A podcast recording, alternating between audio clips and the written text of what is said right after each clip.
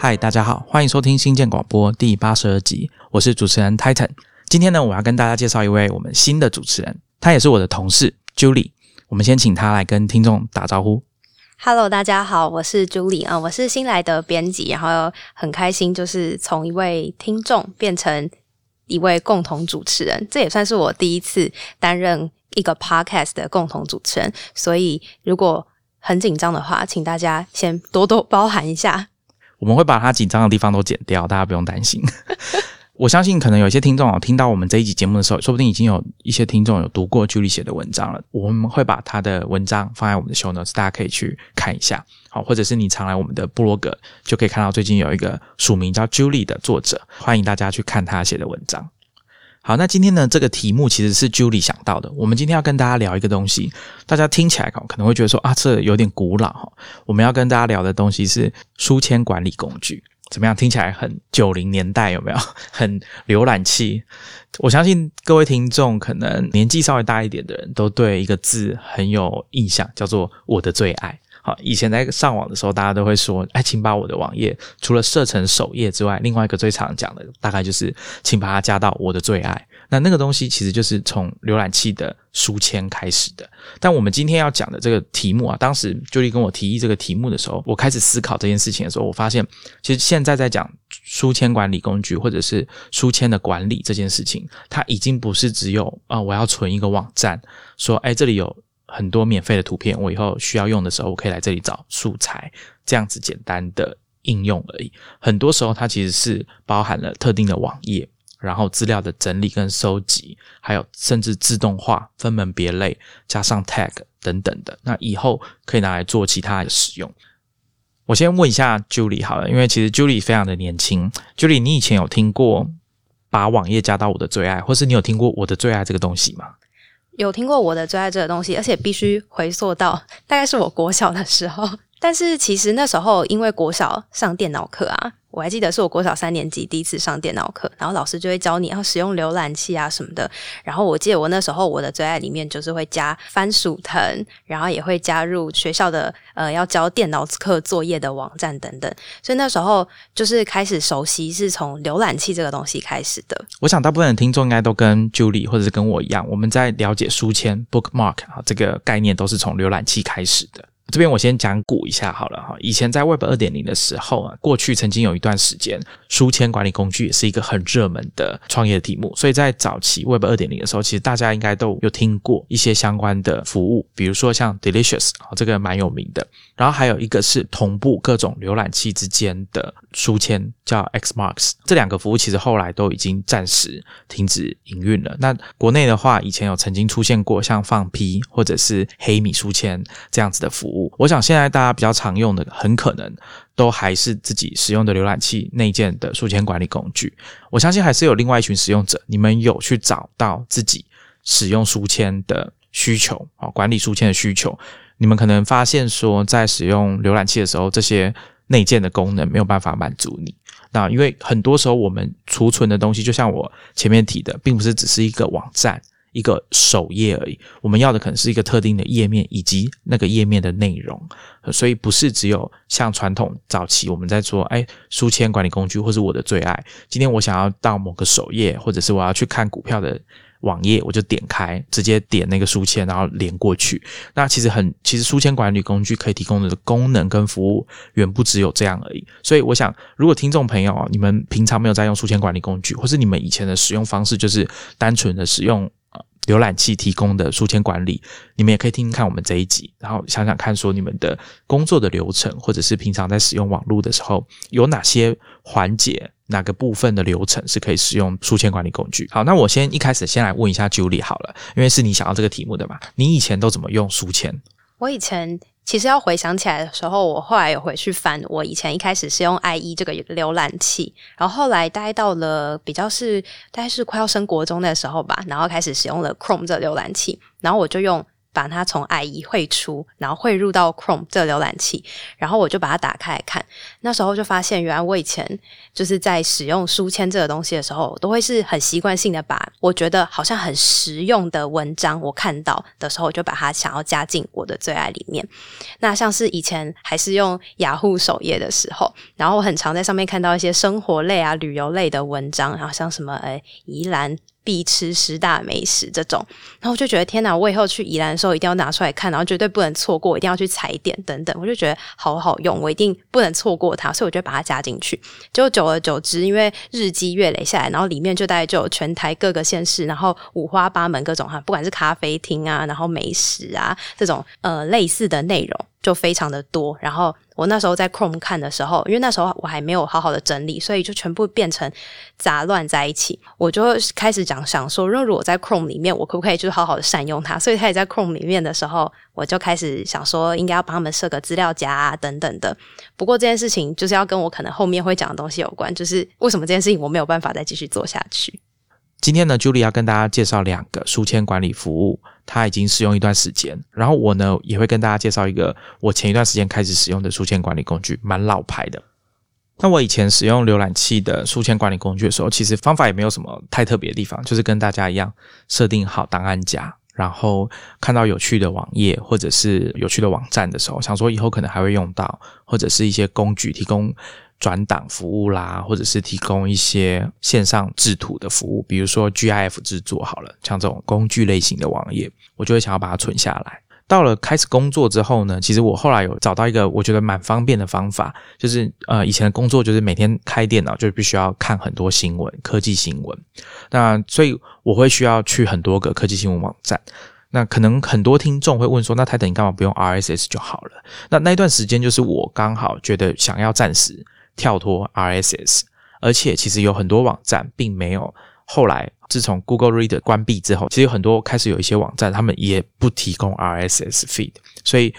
对我来说不是那么的方便。那我的做法就是把这些提供科技新闻的网站我都把它放到资料夹里面，然后我就写了呃，我就用 Apple Script 写了一个自动化的脚本，也就是说每次我只要输入一个快速键，然后它就可以把某一个档案夹里面的所有的书签在我的浏览器里面都打开，一个网站就是一个分页，所以我就可以很快的先把这些网站都开好，开始读，就不用一个一个把它打开，这样有比较快一点。那书签管理工具在这个时候就有发挥它的一些功能，但是很快的我们就会发现说，其实这些书签管理工具，内建的书签管理工具有它不足的地方，比如说它能够提供的资讯很有限，基本上就是记录那个网址，以及你把它存下来的时候要放到哪个档案夹，还有这个网页的名字。当你要转换你的浏览器的时候，比如说刚刚Julie 讲的，他要换到 Chrome 的时候，他要输出，把所有的书签从原本的浏览器输出，然后再汇入新的浏览器。那这边其实会遇到一个问题，就是我不知道各位听众的使用习惯是怎么样，我自己是会需要用到两种以上的浏览器的。就我平常习惯使用的是 Safari， 但是有很多服务，可能大家以前有听我讲过，像 Rome Research 这个笔记服务，它在 Safari 里面就无法输入中文，所以我在使用它的时候，我就必须要切换到Firefox 这个浏览器，所以我必须要同时使用两种以上的浏览器。刚刚前面有提到一个叫 Xmarks 这个书签同步服务，那它后来是关闭了，那它提供的服务很简单，就是让不同的浏览器之间可以共用一套呃同样的书签，这样子你在使用不同浏览器的时候，在切换上就比较不会有那么大困扰。但是其实我后来想到说，其实以现在的书签管理服务，尤其是我们今天要跟大家提的这几个书签管理服务，其实你就把那个网页打开，它就等于是你的原本有点像是跨浏览器的书签，你就开个分页，让这个书签管理工具的网站直接出现在你的浏览器上面，那你应该就可以呃，不管你用哪个浏览器，都可以从这个服务里面把你要的书签叫出来，然后点那个链接连过去，应该都是可以的。甚至其实有一些系统啊，以 Mac 来说，有一种小工具，就是你点超链接，你点一下，它就会先问你说，请问你要用哪个浏览器打开？所以其实呃，要办到，就虽然说今天 Xmarks 其实已经没有在服务了，但要做到这样子的类似的功能是也是可以的。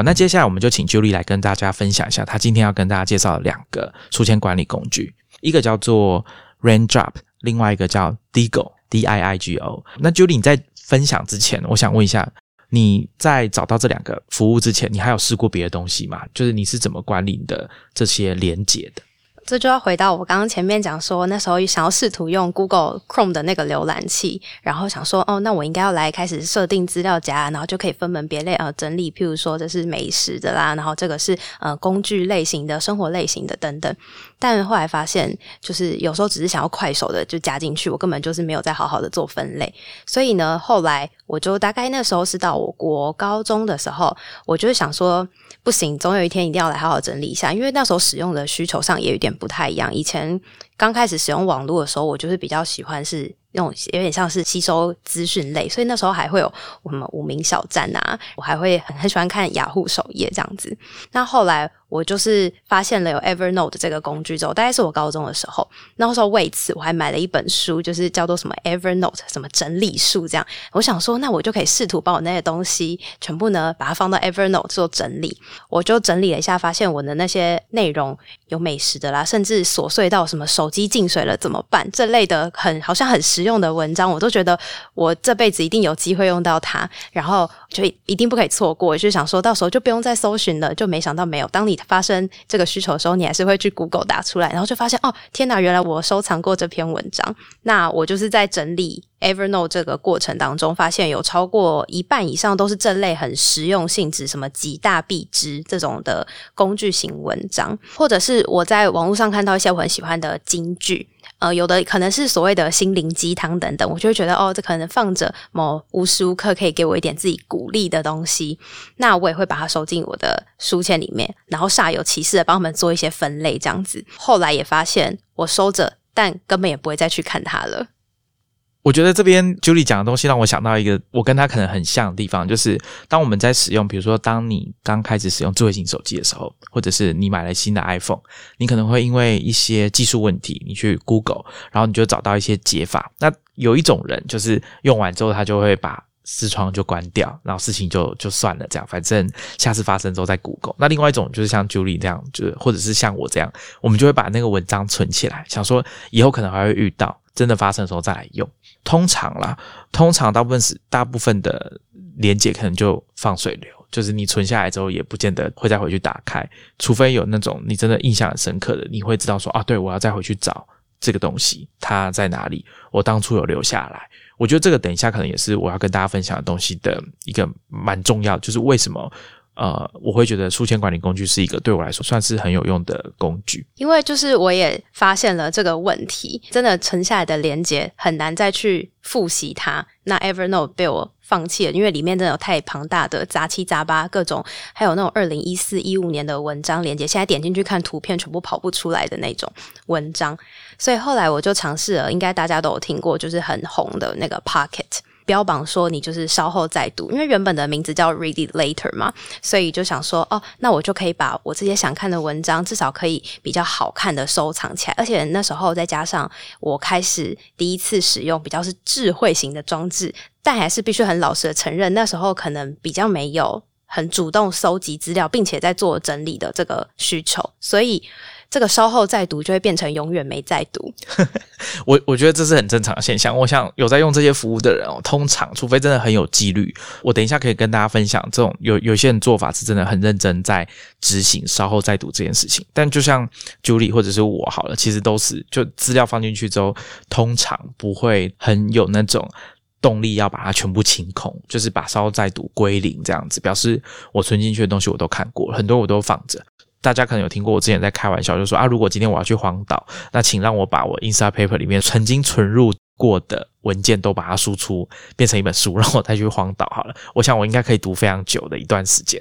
Pocket 跟 Instapaper 应该算是那时候同时期大家觉得诶还蛮类似的服务这样子，所以那时候我两个也都载来用，然后最后我就选择先暂时留下 Pocket。 不过后来我就觉得它让我不太习惯的是，它没有办法用资料夹这个概念去做分类，它是用 tag 的方式，而且我每一次加入的时候都一定要再输入那一次那个分类，就至少再打一次那个字母的开头等等的，就是使用上对我来说我就觉得没有那么便利。而且如果我想要编辑己这个网址它的标题啊或是它的描述栏，我想要再做更进一步的编辑的话，就没有这么方便，它就只能自动去抓取它读取的网站内容。所以经过了这个波折之后，一直到了近两三年，我工作的需求上会比较需要大量的接收很多的资讯啊阅读，所以我个人的使用方式在接收资讯上会分成两个大方向。第一个就是平常滑手机啊，可能漫无目的的，就是我今天滑 Facebook 滑 Twitter 啊，然后我看到上面分享的一些连结等等的，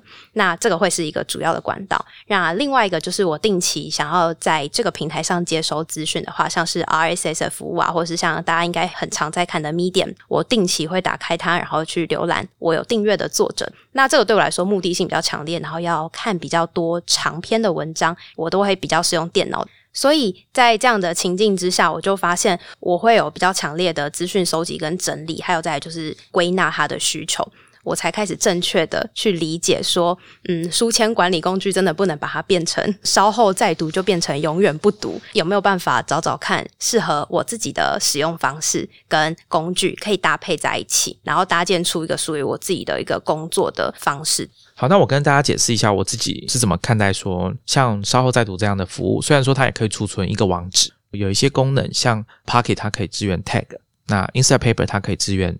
资料夹，但是为什么他们其实并不适合，我我自己认为他们并不适合拿来管理你的所有的书签哦。原因其实蛮简单，就是它的设计，大家如果去看 Pocket 或者是 Instapaper 的页面，你把它打开，你会发现它通常它会先，因为它是稍后再读服务，所以它最重视的是网页的标题，还有一小段载下来的内文，因为这些书稍后再读服务它通常会主打一个比较良好的阅读的体验，而且是以文章为主的这种设计，所以它就是会把网页上面的广告啊排版全部都去掉，然后变成一个比较他们觉得设计的比较适合阅读的方式。所以在呈现上，你看那个书签的页面，它大概一整页一个十三寸的笔电的荧幕，你可能只能看到三到四则的资讯。那这个画面大家可以拿来跟我们的浏览器对一个对照一下，我们的浏览器书签的页面通常你一页就可以看到大概十几二十个以上的书签，你可以一次看到很多资讯。所以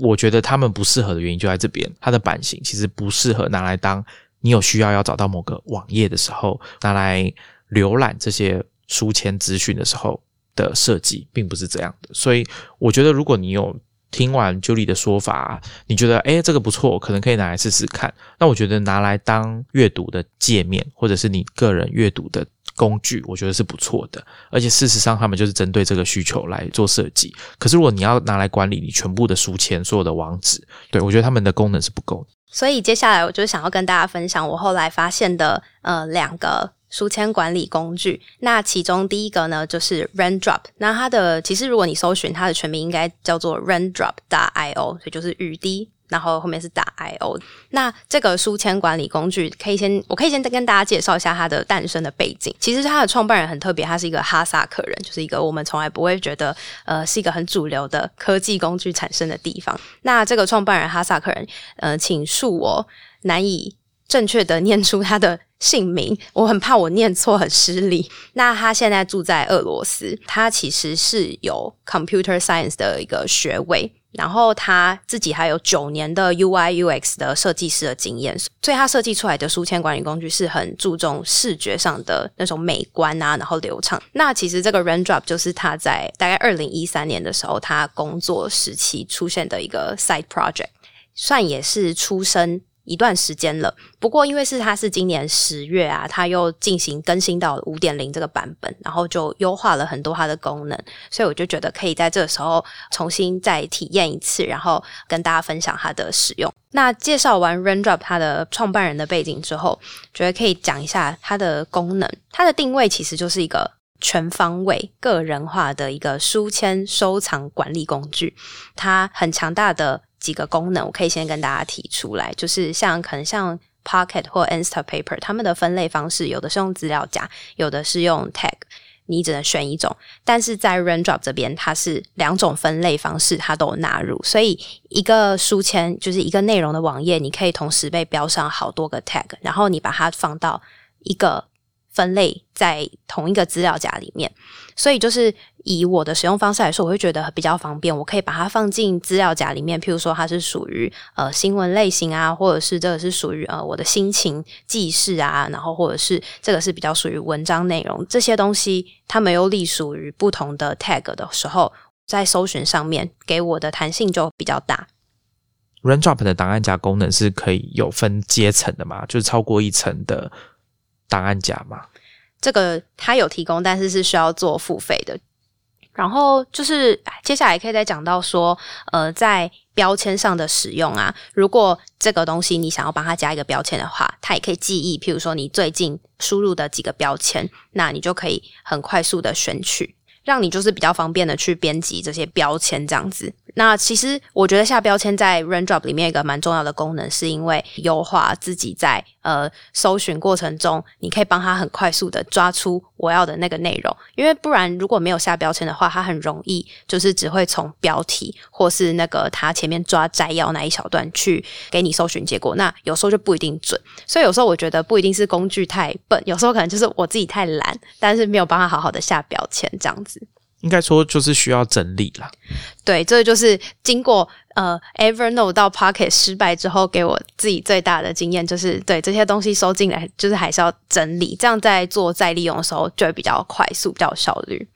那它除了就是大家一定会知道，而且最主要大家大家在用的就是书签管理这个工具之外，我觉得它还有一些小小的，譬如说呃界面上的一些比较特别的呃功能，我觉得可以跟大家提一下。譬如说你在每一个资料夹，你还可以自己自定就是不同的 icon， 很像就是 Apple 里面的那个 emoji， 所以就会蛮可爱的。我觉得自己看了心情会觉得蛮疗愈的。那譬如说有一些可能是运动相关，你可以选跟球相关的一个 icon 这样子。所以我觉得在视觉化的呈现上，我觉得跟创办人的那个 U I 跟 U X 设计师的背景可能也有一点点相关。你把书签加进这个书签管理工具里面之后，平常在看的时候啊，可以不用直接再点选它，然后外连到原始的网页，等于就是说它在它的设计，你可以在 preview 预览这篇文章的时候，我觉得它很强大的是它载入很快，而且它跟 Pocket 跟 Instapaper 一样，它也会帮你重新排版，等于就是可以让你看到很简洁的版面，然后没有广告，然后也有呃整理的很清楚，字体大小你当然也可以自己调整。那我也有试过，如果是收藏一个 podcast 或是一个 YouTube 影片，它也可以直接在这个书签管理工具里面的界面直接播放，所以整体使用上就是还蛮流畅的，你不用一直切换来切换去。诶，我有一个问题诶，你刚刚有提到说，假如你的书签收集到 Raindrop 之后没有加 tag， 那你在搜寻上会遇到一些困难，因为它只能搜寻标题跟它抓到的摘要。可是你刚刚有提到说，它其实是会有一点像提供 Pocket 的那种重新排版的阅读的功能，那这样其实不就等于全文都可以搜寻了吗？它的全文搜寻是有这个功能，不过也是要付费的。哦、oh, ，OK。然后还有一个我觉得它比较方便的地方，就是我在 Pocket 没有办法被满足的功能，就是文章收藏进来之后的那个书签啊的缩图是可以自己换的。所以假设它的缩图可能抓得不是很好看，或是为了辨别，你自己为了方便辨别，你可以自己重新上传，或是抓呃文章的预览画面的截图也可以，因为通常它会抓的是文章的那个首图嘛，那你也可以自己设定其他图片。然后还有一个是文章里面的，譬如说标题啊描述栏那些你也都可以自己做更改，我觉得就是弹性很大。那它还可以就是上传 P D F 档，这个上传 P D F 档之后，如果你有一些东西是可以跟你的其他网页的连结，你也可以把它收藏在同一个资料夹里面，我觉得对于资料的收集也是一个蛮大的帮助。最后想要提的是它的相容性非常的，应该是很全面吧，它有支援五种浏览器的扩充功能，就是 Chrome、Firefox， 然后 Safari、Opera 跟 Edge， 也有手机像 iOS、Android 的 App 都有，那电脑端 Mac 跟 Windows 的 App 也都有，所以就是在网页上的使用，如果你看到一个很喜欢的内容，你想要把它收藏下来，你就直接按扩充功能，就会直接自动把你加进去。那我觉得它同步的速度也很快，因为我同时回到我的桌面打开 App， 或是我同时呃用完之后，我可能拿着手机我就去通勤了的时候，它已经就马上同步进来了，所以在浏览上其实很方便，使用上我觉得界面上也是很舒服的，所以它的字体大小啊间距也都还不错。不过这边有一个小小的缺点，就是我我发现它的那个字体大小啊是跟着你的手机系统的设定，所以譬如说像我是一个手机系统自定是偏大的字体的，那在 App 里面我不能把它设定调小一点点，这会比较有一点麻烦。不过我觉得如果平常都习惯看差不多字体大小的人，应该不会觉得这是一个很大的困扰啦。那刚刚讲了有几个 Titan 问的功能，就是要付费的。那接下来就要跟大家讲一下它的费用是怎么算的。呃，它的付费方式，它其实就很简单，就是免费跟付费嘛。那它的付费一年是 二十九点四块美金，我帮大家换算了一下最近的汇率，大概就是台币九百块有找一年。它的付费功能有，譬如说全文搜寻，刚刚有讲到的，还有就是可以多层级的资料夹。再来就是还有一个是它会自动帮你建议标签，譬如说你里面有一些专有名词，它应该可以直接帮你抓，你不用自己key 进去。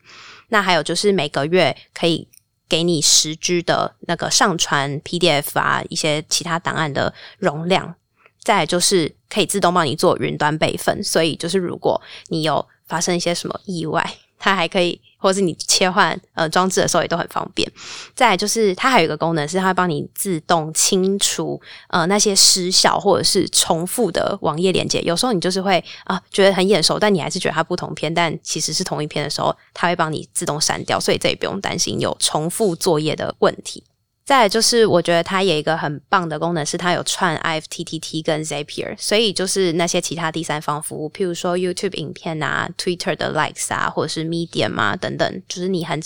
常在使用的第三方服务平台，你也可以就是在里面做串接，它就可以自动把你的那些譬如说你在里面存的书签， Medium 的 bookmarks 那些内容，或是你在 Twitter 上面看到喜欢的推文，它也会自动帮你加入书签里面。那 Julie， 你在使用 Raindrop 的时候，你有没有觉得哪些地方是它比较不足的？不然你应该不用今天再跟我们介绍一个 Diigo， 对不对？对，就是其实我一开始在用的时候，我觉得像我刚刚前面讲的那个，它在手机界面上使用的时候，没有 Pocket 那么的完全沉浸式阅读的感觉，因为它的界面上，我自己觉得 Pocket 的手机阅读界面会比较像 Medium 的那种感觉，所以就是很简洁，然后黑白可以直接这样阅读。不过在 Pocket 上面，因为它的浏览器设定，我外联文章就没有办法像电脑版跟网页版界面一样做的比较呃有那个 preview 的预览模式，没有那么干净的重新排版功能，所以它会一定会连到原始的网页，那载入也需要一定的时间，所以我觉得它在手机上面使用还是没有那么那么的友善。所以这个就可以回到我前面最曾经一开始讲到，我还是有用 Pocket 的原因，是因为我在手机上使用的话，我还是 prefer 做用 Pocket， 就是短程通勤的时候我还是可以使用的。第二个我觉得小遗憾的部分就是它没有办法 highlight 或者是做任何笔记，它就真的只能你就是做阅读这样子。那如果你要笔记，就就会讲到我下一个想要介绍的工具，就是我为了它，所以觉得它没有那么的完美，但是它还是很好用。可是我希望能够有没有一个功能可以补足它，来叠加在呃 Raindrop 上面。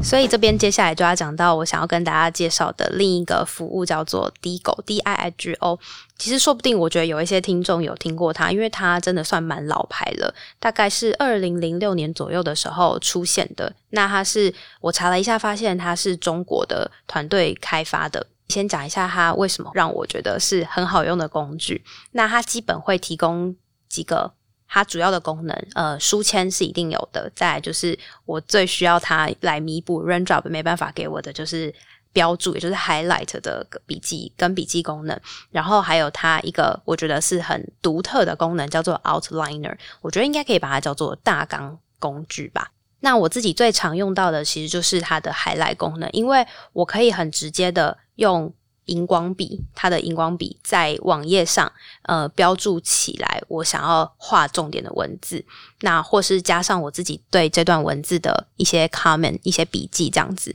那它的荧光笔还有分四个颜色，就是有黄啊、绿、蓝跟粉，所以就是我觉得可以针对不同的呃性质，你可以自己去做设定、去做选择。那如果呃如果你自己在打开这个网页，你觉得画面本身很杂乱啊，或是有广告的时候，你也可以，它也提供你可以直接进入就是阅读模式，它也是很很清爽，然后很容易读，它也会帮你重新排版。在这样的一个比较干净的阅读环境底下，你就可以去标注你自己觉得很有用的资讯，就不会一直被广告干扰。那我觉得一定会有听众想说，可是画完这些笔记应该也不会再去读，或者是说那应该要怎么去运用这些画下来的笔记。好处是我可以再把这些笔记全部放回 Diigo， 还帮你收藏在它的一个图书馆里面。这些笔记呢，你同时也可以再连到原本的网页上面去，还有也可以看到你当时做的笔记等等的，它会显示你的时间啊，然后还有这个网页的标题，这个东西你连过去之后，它又可以在原本的网页上显示你当时是怎么做笔记的，那会在侧边的栏位显示出你标记的位置，那你也可以直接就点选，像很像一个便利贴的感觉，我就可以点下去，那网页就会随着你的点选而滑动，所以我觉得在唤起自己的回忆这一块，这样的方式是还蛮好的。而且在浏览器的时候，譬如说我在 Google 搜寻，譬如说我最近搜寻了书签管理工具好了，然后就发现它的侧栏呃Diigo会跑出来，它就可以帮我又提醒说其实我已经有收藏过类似的文章啊，然后你可以同时结合着一起使用跟阅读。那我前面有讲到，因为 Diigo 其实本身应该也很多人把它拿来当做书签的管理工具，这些笔记会把它收藏进去在那个 library 里面之后，它会呈现的是条列式的样子，所以在呃界面上的美观度我觉得就不如 Raindrop 那么的简约直接跟好看，它也没有办法像 Raindrop 那样就是很直接的看到 preview 起来的画面，所以我觉得它会是一个比较适合做笔记跟画重点的管理的工具。那接下来大家一定会想说，那笔记收藏下来之后你会怎么用呢？那接下来就要讲到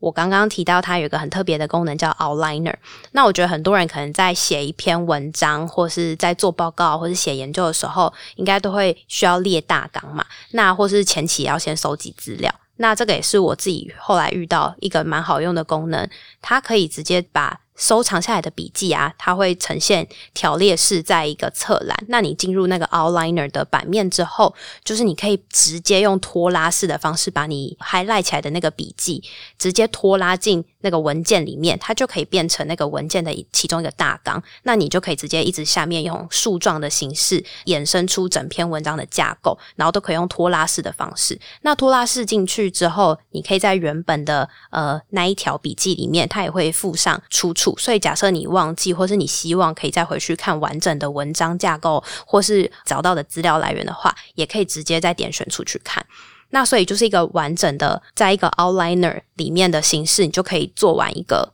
资料收集到产出，所以从 input 到 output 是一个很完整的一个过程。那我自己的使用会在 Raindrop 上面看文章，然后也会在 Raindrop 上面叠加使用Diigo 这个功能，所以等于是我把 Diigo 变成像是叠加在 Raindrop 上面的一个功能，补足它没有办法做 highlight 的一个小遗憾这样子。我觉得 Julie 讲的东西蛮特别，是因为她把两个书签管理工具，或者说两个服务内容类似的功能类似的服务结合在一起使用。因为之前我跟 Maxine 在跟大家录说，哎，有一些工具有一些产品他们就是不适合我们，或者是更之前我们在讲一些像 Notion 这样呃所谓的 all in one 的这种软体，它的缺点或者是我相信每个使用者他的需求都不太一样，所以很难光靠一个单一的产品就满足你所有的需求。所以如果你可以找到适合的可以搭配使用的工具的时候，我觉得这样是反而是比较好的，你不用拘泥在说我一定要用某一个东西来做同一件事情，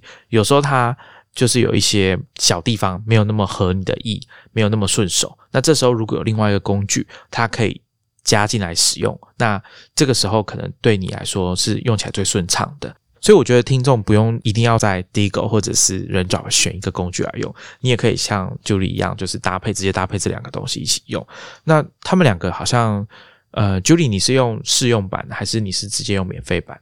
我目前这两个都是用免费版的，因为我目前的使用量可能还没有大到就是有点吸引我必须要升级这样。不过我觉得它的费用在使用上一年来说，呃，刚刚 Raindrop 是一年是 二十九点四美金嘛，那Diigo 它费用的话有分两种，一个是 standard 标准版，它一年是四十块美金，那它多了的功能就是如果你有在用 Kindle 电子书的话，它可以导入 Kindle 的 highlight 跟笔记，然后还有就是也可以帮你存你的呃无限量的就是网页的页库存档这件事情，就是万一有网页失效的话，它也都可以帮你存进去，都不用担心会不见。那另一个版本是专业版，就是 professional， 它的版本是一年五十九块美金，那它是多了 P D F 跟 outliner 这两个功能，没有容量的上限限制。那不过它也有一个企业版本啊，就是呃一个月一个人十块美金，那有通通以上那些全部的功能，然后再帮你加入很多团队的协作跟共享的功能这样子。因为我自己目前用下来，我觉得免费对我的使用量来说是堪用的，然后两个叠加在一起使用也不会打架，所以我觉得大家可以试试看之后决定，或许这两个也都不适合你，所以如果你有更好用的，欢迎就推荐给我。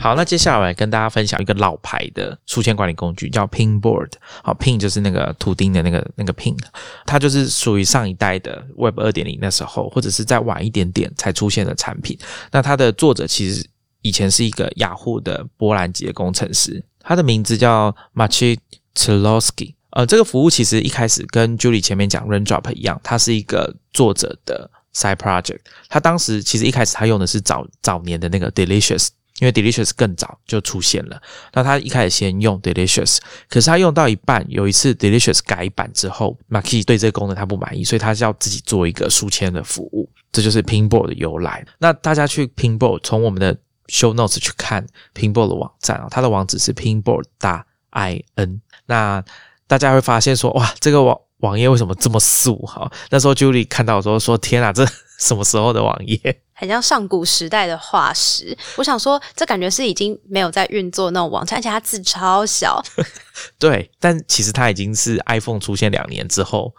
才有的服务了，所以也不算是非常的久以前啦。我觉得它很特别，是因为我以前就看过这个服务，但我对它的印象就是跟刚刚 Julie 讲的一样，就是很阳春，阳春到让我觉得它是不是有点不可靠。所以我没有多想，那时候就没有在没有特别关注这个服务，但其实我后来发现错了，我当时应该赶快加入的，因为他那时候的费用非常的便宜，他一开始好像只要三美元，现在大家去他的网页看到你的价格可能就是二十二美元一年，就没有像当年那么便宜了。那后来为什么我又回来研究 Pinboard 呢？其实是因为我有朋友在使用，一方面是我朋友在用，那另外一方面是我之前在 Twitter 上面看到一个推友 Jimmy Su， 一个呃，资深推友哈，他讲，他就发了连续发了好几个 tweet， 在跟大家推荐 Pinboard 这个服务。他就说，其实保存网络上的知识应该是每个人都有的需求。好，所以这方面的服务呢，跟 App 很多，像刚刚呃 Julie 其实有介绍过 Raindrop 跟 Diigo， 那更早之前还有 Evernote 或者是 Delicious 这样子的服务。那 Jimmy 他就说，他觉得最好的应该还是 Pinboard。好，他举的几个重点是，虽然 U I 不好，可是功能很完整。然后又可以整合 I F T T T， 还有自动备份 Facebook、Instagram、Twitter 等等的这种资料。然后再来，我觉得他讲到一个关键，就是他是一人公司，而且是他要一直经营下去，然后也不会随便的把它卖掉或者是让它倒闭等等的。刚刚 Julie 有介绍到 Diigo 有一个服务，就是他会帮你保存页库存档， Pinboard 也可以做到，而且他连图片什么的也一样都会保留下来。我记得网络上有一个对照图，我会把连结放在 show notes 上，它可以对照出嗯一般原本的网原本的网页 ，Pinboard 帮你保留的网页，还有那种你只是保存 H T M L 跟 C S S 的网页。大家知道浏览器可以点存档，可以把你现在的网页存下来，是可以这样做的。那只是 Pinboard 它就把这件事情自动化，然后因为整个网页都存下来了，所以可以用全文搜寻。所以你到时候在找资料的时候，你是可以直接选择你要不要做全文搜寻，还是只搜寻标题跟摘要还有 tag 就好。那我自己个人使用之后呢，其实就像 Jimmy Su 讲的哦，它的功能其实蛮完整的，一个书签网站该有的功能它大概都有。呃，有个 bookmarklet 可以让你直接点了以后立刻跳出一个界面，问你要不要把现在的网页存下来，存到 Pinboard， 可以输入它的网页的标题，连结，然后还可以给一段 comment， 它也有标签功能。那当然也有提供像 Chrome 的 extension 这样子的服务，只是这个网站真的比较没有那么在意它的视觉设计跟排版美型与否，所以大家去看它的网页，它有提供这个 extension 的连结，你看它的 Chrome 的 logo 还是最早以前像神奇宝贝球的那种光滑的会反光的那种设计，跟现在的这个平面的 icon 设计是不一样的。还有 Firefox 浏览器的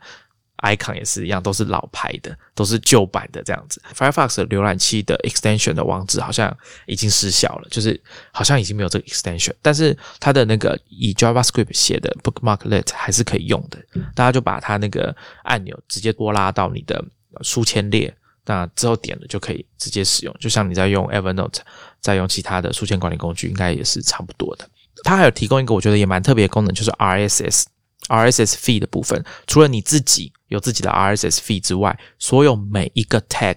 列出来的那些页面，比如说今天我点了一个 tag， 像 Apple 好了，那我所有的包含 Apple 这个 tag 的书签都会在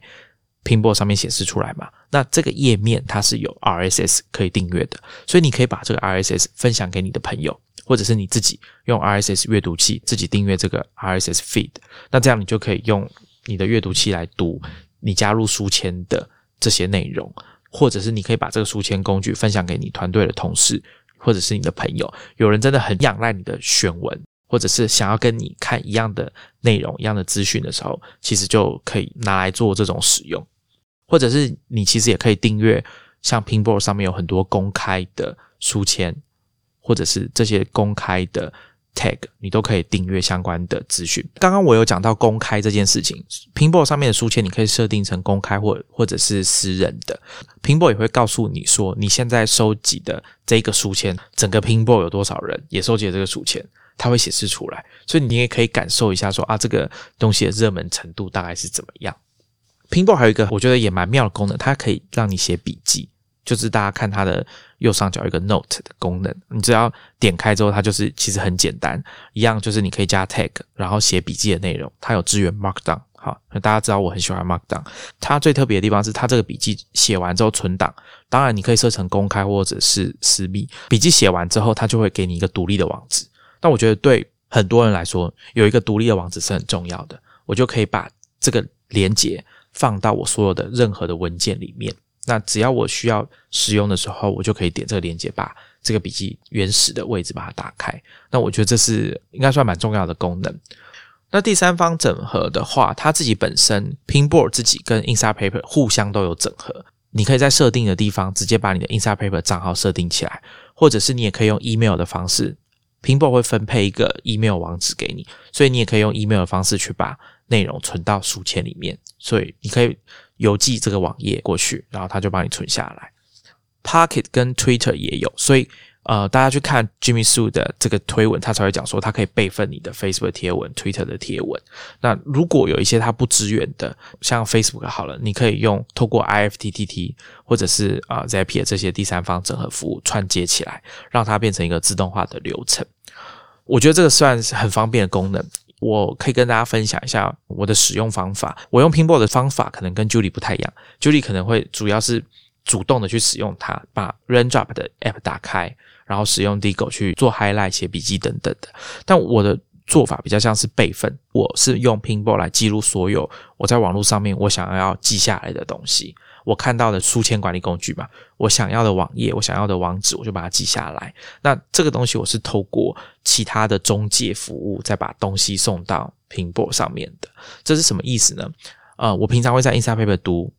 网络的文章，或者是读电子报，有这些功能，或者是我会在 R S S 阅读器上面去读网络的文章等等的。但是 Pinboard 对我来说它是一个备份的功能，就是我会把所有的东西，我在 Instapaper 看到的，我在 Twitter 上面看到的，我在 R S S feed 上面看到的东西，我觉得重要的，我就会把它送到 Pinboard 做一个备份。为什么要备份呢？因为我也不知道 Instapaper， 我也不知道这些网站什么时候会消失，这些网页什么时候会消失。Pinboard 有一个页库存档的功能，所以我就可以确保说，至少这个网页当时我在看的时候可能还在，但有一天我要回去找的时候，它可能会消失。Pinboard 有一个页面我觉得蛮有趣的，它在你的个人账号会告诉你现在你存了多少书签，然后这些书签有多少是不见的，那它不见的原因是什么？是四零四还是你被你没有这个权限所以进不去？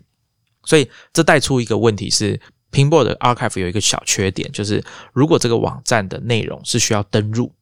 你才可以读的，那可能它就没有办法帮你做页库存的储存。比如说像我有订阅一些付费的电子报，我有订阅一些付费的部落格的内容，像 Ben Thompson 好了，那他的网站要付费的内容 Pinboard 就没有办法用页库存档的方式整个存下来，但是 Instapaper 可以。我现在还在摸索一个方法，就是说那我可不可以用 Instapaper 的这个全文让 Pinboard 去把它 archive 下来，我现在还在研究，如果听众有人知道可以怎么做的话，欢迎告诉我。那我的目标当然就是因为 Pinboard 它支援这种全文搜寻，所以你在找东西的时候应该是会比较方便的，而且它的备份功能我觉得比较强，大家可以去看。像我现在念我的 Pinboard 的账号的资料好了，因为我使用的时间还不长，它现在告诉我说我有的书签的数量是一千两百多个，然后占用掉的储存空间大概是 六 G， 所以大家可以知道说它存的绝对不是只有一个网址跟一个标题而已，它就是把那个网页也把它备份下来了。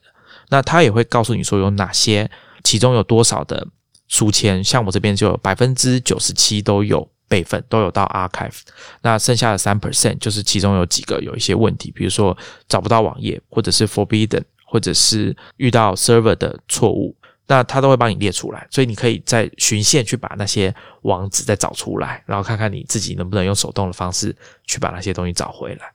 那我想问 Pinboard 就长得这么阳春，他在手机上也长得这么阳春吗？还是他手机搞不好比较厉害？当然没有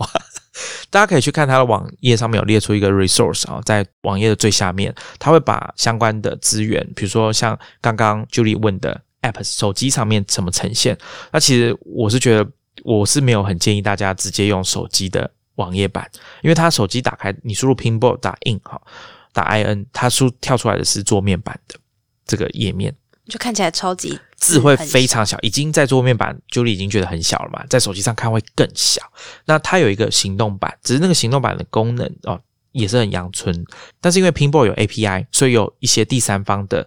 App 有在使用它，所以 Jimmy Su 就是我刚刚前面讲那个资深的推友啊，他在他 Twitter 上面有推荐一个 App 叫做 Dragon D A G O N， 他觉得那个 App 应该是目前以 iOS 来说好了，可能是做的最好的 Pinboard 的第三方 App， 大家可以去研究看看，看适不适合你。我有去点了其他几个，像可能大家去网络上搜寻可能会常常看到一个叫 Pinner 或者是 PushPin 等等的，这些 App 其实仔细去看你会发现他们的更新时间都已经隔很久了，大概都上一次更新可能都是两三年前，所以这显示另外一件事情，就是 Pinboard 的生态系可能没有在成长。那它有一个比较新的，像 Dragon 有比较常更新之外，另外一个是叫 Yami， 算是有常在更新，可它的界面看起来就是比较阳春一点，风格是一致的。那 Dragon 可能稍微现代一点，但我自己用起来没有觉得很习惯。讲到我刚刚说可能它的生态系没有在成长哦，是因为啊、呃，其实 Pinboard 它的经营方式是非常的开放的。如果你今天问我为什么要用 Pin， 为什么要选择 Pinboard 而不用其他各式各样的书签工具，或者是其他界面设计上面更好的产品，为什么我不用呢？其实原因也不是因为我特别喜欢这种很硬派的、很很阳春的这种界面。我我想最主要的原因是因为啊，马奇他是独立开发者，而且他很有个性。大家去他的 Twitter。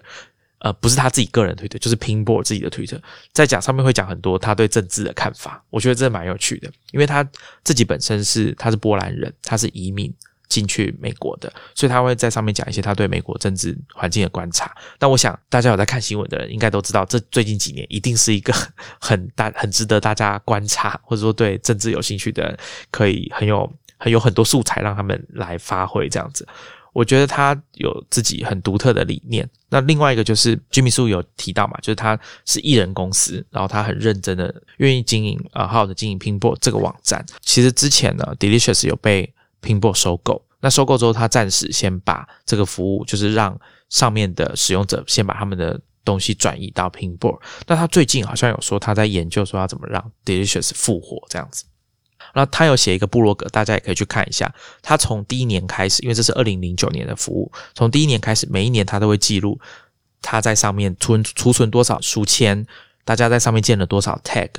还有多少使用者，它非常的透明，它直接告诉大家有多少的使用者，因为所有使用 Pinboard 的使用者都需要付费。年费就是我刚刚说的，呃，从一开始的三块美元到现在的二十二美元，而且它中，而且它中间有一个很有趣的机制是，它的定价会随着每多一个使用者加入而提高。好，那这样意思是每多一个人会提高一美分，所以越多人用。对，那它后来当然现在应该是已经固定下来就是二十二美元。那这种服务我觉得蛮有趣的，因为其实有一些网络服务，像有一个 R S S feed 的服务是叫 Feedbin F E E D B I N， 一开始可能只有两美元，现在已经涨到一个月要五美元了。我在它三美元的时候开始用，用了一段时间之后我就退出，所以当我现在要再回去的时候，我就必须要付比较贵的价格。我觉得这个其实就是对早期使用者的一种、呃、回馈，让他们可以用比较好的价格，而且在推广服务的早期，你也可以跟大家讲说我们以后会涨价，你要加入的话赶快加入，有助于你推广你自己的服务这样。所以我从 Pinboard 的数据我就可以看到说它每一年使用者增加的状况，像它一开始第一年的时候，它的活跃使用者是大概两千八百人，那到了大概比如说五年前二零一五年的时候大概有两万五千人，那到最近它二零一七年的时候收购了 Delicious， 所以使用者有增加到两万九千人。可是它最近两年、哦、它一八年的时候它大概有停止开发一段时间，那一九年的数据是活跃的使用者是两万一千人，然后到了二零二零年截至目前为止是一万九千人。你可以感觉出来它的使用者并不是一直在成长当中，最近几年是有稍微回落一些的。那它也有把它的收入直接就列在上面，呃，他现在的收入以二零二零年来说就是一年二十一万美元，然后没有funding，他每年都没有拿创投的钱，所以我觉得这点是独立开发者你可能可以比较信任独立开发者的地方，就是他没有拿创投的钱，所以他没有成长的压力，他只需要养活他一人公司，也就是他一个人就可以了。我刚刚前面有说嘛，他本来是雅虎的工程师，那其实过没有多久他后来就转职全职做 Pinboard 了。所以我之前跟大家分享过的一些工具啊，像比如说 MailMate 这个 email 服务，或者是 Drafts 这个我很常用的打字的，这个在手机上或者在 Mac 上面使用，我只要用文字处理我都交给 Drafts 来用的，这些工具好用的工具背后的开发者都是独立开发者。那我自己是蛮喜欢这种风格的，虽然我们都知道说独立开发者他比较理论上来说他没有办法永远的经营下去，好，可能现在是壮年三四十岁，那可能过了三十年之后他是不是就没有办法继续开发了呢？但其实很多公司他是没有办法活到三十岁的啊，跟人比起来说不定公司的寿命更短。那除此之外我不太担心的地方就在于这些艺人公司他们的服务他们其实都很清楚大家会有这样的疑虑，所以他们一定会把资料转移的功能做得很完整。那以 Pinboard 来说，就是你可以以各种格式绘出你现在手上的资料，那这些格式基本上都是通用的，所以将来如果你真的要转移把你的资料换到另外一个平台，应该都是不会有什么问题的。所以我想我们的听众也可以，大家也可以评估一下，比起比较大的这种服务，比如说像 Evernote 好了，那或者是跟 Pinboard 比起来，你比较信任的是谁？其实说到这个独立开发者，我在做这个 Raindrop 的研究的时候，有发现他们的创办人也是在官网上面有提到说，强调他自己也是一个独立开发者，他等于他也是一个艺人公司，所以他说 Raindrop 就是他最主要的工作，而且就是他唯一的收入的来源这样子，所以他也说他投入了他所有的时间在这个工具上面。不过艺人开发是比较辛苦的哦，因为我看 Jimmy Su 的推文也有说，开发者本来有说今年二零二零年五月要有一个新版的行动版，但是到现在哦，到我看到 Jimmy Su 的这个推文哦，七月底的时候，他说其实现在还是没有什么动静哦，所以我也不太确定是怎么样。我在网络上有查到一些我觉得 Pinboard 也是很不错的用法，其中有一个，假如听众朋友你想要经营自己的电子报，我觉得可以参考一下呃，这个文章里面讲的东西，我会把链接放在 show notes。 大概是这样子，你在加入每一个书签的时候可以加上 comment 还有 tag， 每一个 tag 每一个标签都有一个自己的 R S S feed， 所以你可以选一个